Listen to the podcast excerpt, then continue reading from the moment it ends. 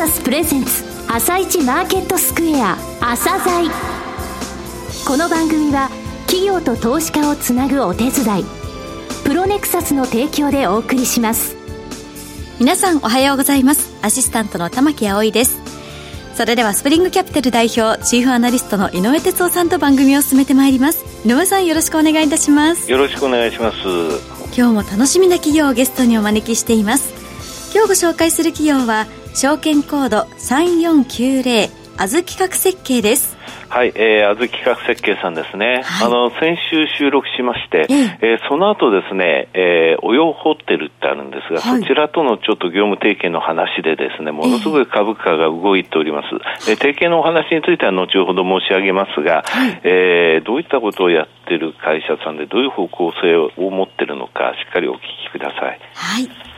それでは、朝鮮今日の一社です。朝鮮今日の一社。本日は昨年3月、東証ジャスダックスタンダードに上場された証券コード3490、あず企画設計さんをご紹介いたします。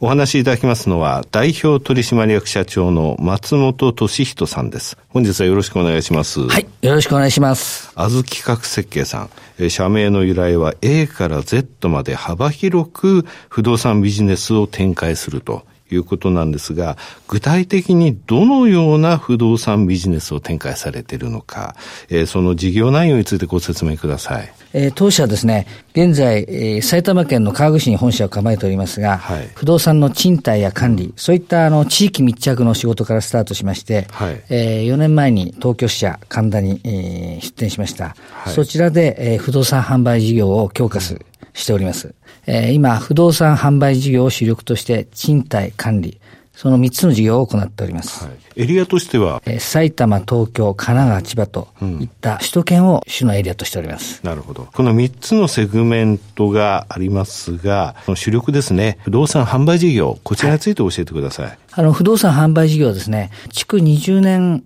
程度以上のですね、はい、中古のレジデンス、はい、えー、一棟のマンションやビル、うん、区分店舗など、はい、まあ、また最近はホテルなどもあの扱っておりますが、えー、そういったものを購入して、えー、リノベーションし、うん、家賃を上げ、リーシングをして、満室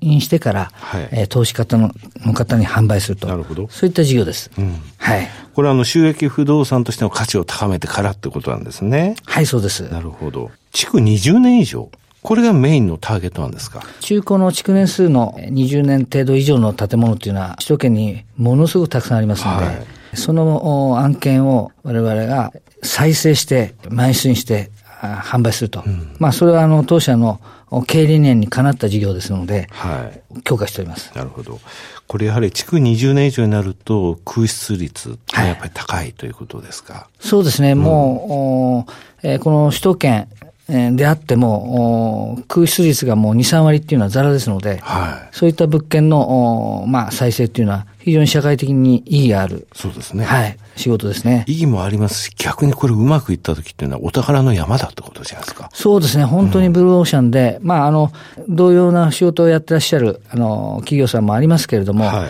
えー、まだまだ弊社が力を発揮できる。本当にたくさんあります、ね、ブルーオーシャン。はい。これやっぱり物件としては区分所有の物件よりも、はい。棟単位ってますか、等単位1棟、2棟って、その等単位でやっぱり変わることの方が多いということですか？そうですね。うん、あの、当初は区分でも、あの、やってたんですけれども、うんはい、やはりあの、えー、1棟で、はい、えー、リノベーションして、リーシングを行った方がですね、価値も高められますし、はい、あの、案件も非常に多いですので、えー、そういった形で今はもう1棟の、レジデンス、それからあオフィス、ホテルなどを取り扱っております。なるほどね。エグジットの時もやっぱり一トの方がやりやすいですよね、はい、そうですね、うん、投資家の方も、あの、えー、ある程度の金額以上のものを求めている方が多いですね。はい。はい。えー、全社ベースでの売上高、こちら不動産販売事業85%程度なんですね。主力事業ですね。すね残りの2つですが、不動産賃貸事業、それから不動産管理事業、こちらについても教えてください。はい。不動産賃貸事業、こちらはですね、はい、あの、サブリースですね。はい。えー、オーナーさんからあアパートやマンション、えー、ビルなどを、うん、借り上げて、はい。えー、まあ、価値をつけてお貸しすると。うん、はい。まあ当社が所有するわけではなくて、うん、オーナーさんの物件を一体借りて、はい、えー、まあ、次にまたお貸しするという、そういう、転貸するという事業で、うん、まあ、あの、やはりリーシングやリノベーション、はい、そういった部分が非常に重要になってきます。なるほど。これ、リノベーションもややはりあの、オーナーさんの、え望みによっては、えー、イエリースという商品を作りまして、はい。うん、まあ、あの、オーナーさんの負担がなく、当社が代わりに、あの、えー、投資をして、はい、あの、リノベーションするという、あの、そういう商品も作りましたけれども、はい、まあ、あの、原則としては、オーナーさんに投資をしていただいて、うん、当社が借り上げて、次の借り手を探すという、そういった、うん、あの、サブリス事業ですね。ただ、見させていただきましたが、御社ですね、空間プロデュース企業として不動産業界オンリーワンを目指しますと。で、はい、このオンリーワンってどういう意味だろうと思って見ていったら、顧客のニーズに合わせて、貸す形変えちゃってません？まあ、空間再生事業と申しまして、うんはい、えー、普通のアパートやマンション、ビルなどの、その空室の状態が長いもの、はい。えー、そういったものをですね、用途変更して、そうですね。例えば、まあ、シェアオフィスとか、はい、トランクルーム、うん、それから、まあ、空き地でしたら、うん、貸しコンテナとか、はい、コインパーキングとかですね。そういったその用途を変えて、うん、えー、貸すという事業。まあその場合は当社で投資を行って、はい、その分ちょっとあの賃料の方はあの低めにしていただいてですね。はい、そういったその当社が、うん、投資を自ら行って用途を変えて、えー、お貸しするという事業もサブリス事業の一つとしてやっております。はい、それからビジネスホテル領域もこの不動産賃貸事業に入るということなんですが、ビジネスホテルどちらでやられてます？はい。あの、現在在ですね、東北、はい、宮城県と岩手県で4施設経営しております。うん、はい、で、こちらはですね、やはりオーナーさんからあ600坪から1000坪ぐらいのお土地をお借りして、はい、あの、当社があ借した土地に建物を建てて、ホテル事業を行っております。はいこれあの、作業員の方ですよね。はい、そうですね。はい。あの、非常にそのホテルのニーズが高いっていう話を2、3年前も聞きました。これずっと高いんですね。そうですね。うん、まだまだあの、東北の復興需要は続いております。はい、うん。これは復興支援の一環ですね。そうですね。うん、あの、やはり CSR でもありますし、はい、あの、需要がありますので、うんまあ、他社がやらないところで、えー、当社も続けていきたいと思っております。はい、さて、えー、最後の事業です。不動産管理事業はどういうことでしょうか？はい。これもですね、あの、地域密着型の川口からスタートした事業で、はい、まあ、売上の構成比は3%と、うん、まあ、低いんですけれども、はいまあ、賃貸仲介とかですね、はい、それから、あの、オーナーさんのアパートやマンションの仲介とか、うん、それからその管理ですね、うん、えー、建物の管理、まあ、管理手数料、まあ3%とか5%とか、そういう家賃管理とか、はい、入居者の管理ですね。えー、そういったことを行ったり、それからそのリフォームですね、はい、退去した後の、うん、お部屋の退去した後の現状回復のリフォーム、はい、それからその24時間対応サービス、それから火災保険などですね、はいはい、そういった賃貸管理の、うん、まあ、事業となっております。はい。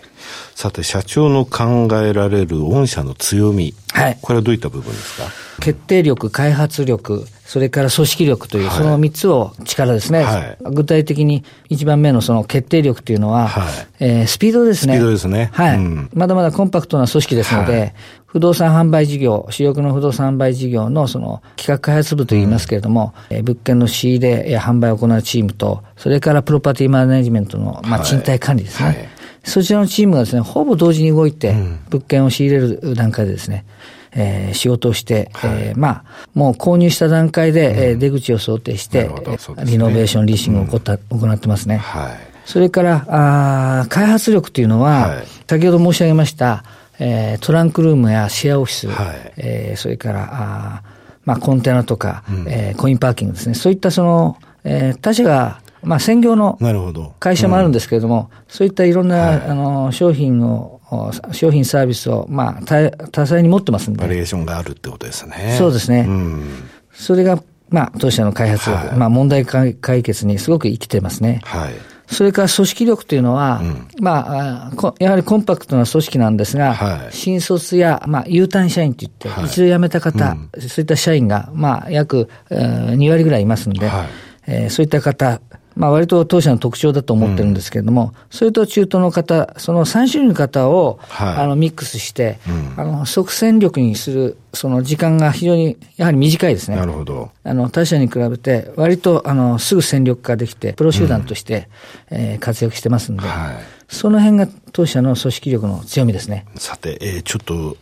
お耳に痛いことをお聞きしますが、昨年いろいろと問題ありましたよね。銀行の不動産会社さんに対する融資性、それで大きく変わってきてると。実際その伸びが、あの、随分鈍化してますよね。あと、そうですね。一方で2020年も不動産問題などとも言われてますが、これからの環境をですね、どうお考えになってるか、それからそういった中でどういう事業戦略、成長戦略を取られようと考えられているか、この部分をお話しください。はい。まあ、あの、4つの成長戦略を、うん、あの、よくお話してます。はい。えー、まず一つは、あの、もうすでに強化してるんですけれども、その、えー、営業力ですね。はい。えー、まあ、その組織のところをですね、いじりまして、はい、やはり競争原理が働くように、うん、今まで、えー、企画開発部を中心にして、あの、コンパクトにグループが、あの、はい、2グループだったところをですね、はい、えー、5つのグループにして、うんまあ、5人のリーダーを作って、はい、その5人が稲森さんのアメーバ経営じゃないですけれども、はい、えー、競争しながら成果を出していく、うん、そういう体制になってきました。はい。えー、それから二つ目はですね、はい、えー、商品サービス戦略ですけれども、はい、あの、販売事業ではですね、えー、扱ってる商品が、まあ、今まで3億前後のものが多かったんですね。はい、えー、それをですね、うん、まあ、10億から20億ぐらいの、まあ、価格帯を少し上げてます。はいはい。えーまあ、扱う商品もレジデンスからオフィスとかですね、うん。はい、そういったもので、あのああとちょっと都心の方にあのシフトしたいですね。なるほど。え。そういった、はい、あ商品戦略、はい、販売事業についてはちょっと、うん、あのバリエーションをあの増やして価格帯を上げると。はい随分と大きく上げた感じですね。はい、今まで3億円程度の物件多かったですよね。そうですね。それが10億から20億の物件についてもということですね。はい。まあ、あの、なかなか競争が激しいんで、うん、すぐに、あの、取得するっていうことはできないかもしれませんけれども、はい、やっぱり目目線を上げないと、うん、えー、まあ、お客さんも広がっていきませんので、そこのところは注力してます。はい。はい、さあ、その他は？はい、その他ですね、まあ、商品販売戦略の中の、その賃貸の方ですね、はい、そのサブリースの貸し方の部分で、はい、あの、簡易縮小、えー、民泊事業の一環といえば一環なんですけれども、はい、いわゆるその、あの旅館の方ですね。そうです、はい。まあ、今までその普通の2年貸しだったところを OTA のサイトを使ってですね、1泊2泊ですぐに宿泊できるような設備を備えてお貸しするという、そういう準備を今しております。なるほど。はい。それから、あのー、3つ目はですね、うん、えー、ウェブ戦略ですね。はい。まあ、これは本当に当社の本当、まあ、あややちょっと遅れ気味の課題だったところをですね、はい、今、その、温度メディアとか、はい、それからマッチングですね。はい。えー、そういったその、B2C の直接お客様と、なるほど。あの、はい、ものを販売したり、仕入れさせていただく。そこのところを今強化してます。なるほど。最後はエリア戦略なんですが、はい、今、あの、拠点として、うん、あの、埼玉の川口の本社と、はい、東京神田の東京支社2拠点でやっておりますが、はいうん、やはり、あの、拠点をもう一つ、えー、増やしていきたいと考えておりますので、はい、今現在1都3県で、えー、東京、埼玉、千葉、神奈川で、はい、えー、活動されてますと、はい。となると、千葉とですね、あと神奈川県がないですね。そうですね、その辺をですね。ちょっと狙っていきたいと。はい。うん、千葉か神奈川かどちらかと言われると、やっぱりあの住宅とか不動産の場合、やっぱり神奈川の方に行きます？そうですね、人口が、ははるかに多いですからね、うん、埼玉よりも、やはりその辺をやっていきたいですね。はい最後になりましたが、リスナーに向けて一言お願いします。えー、当社のですね、地域密着型会社戦略、今まで空室の再生、地域の再生ということでやってまいりましたが、うんはい、えー、現在はですね、えー、超地域拡大型会社戦略ということで、はい、今までの戦略を広げていくという戦略を取っておりますので、はい、私が書きました超地域拡大型開発戦略といった本も読んでいただいて、ぜひ引き継ぎ当社の方の応援をよろしくお願いします。はい、えー、松本さん本日はどうもありがとうございました。ありがとうございました。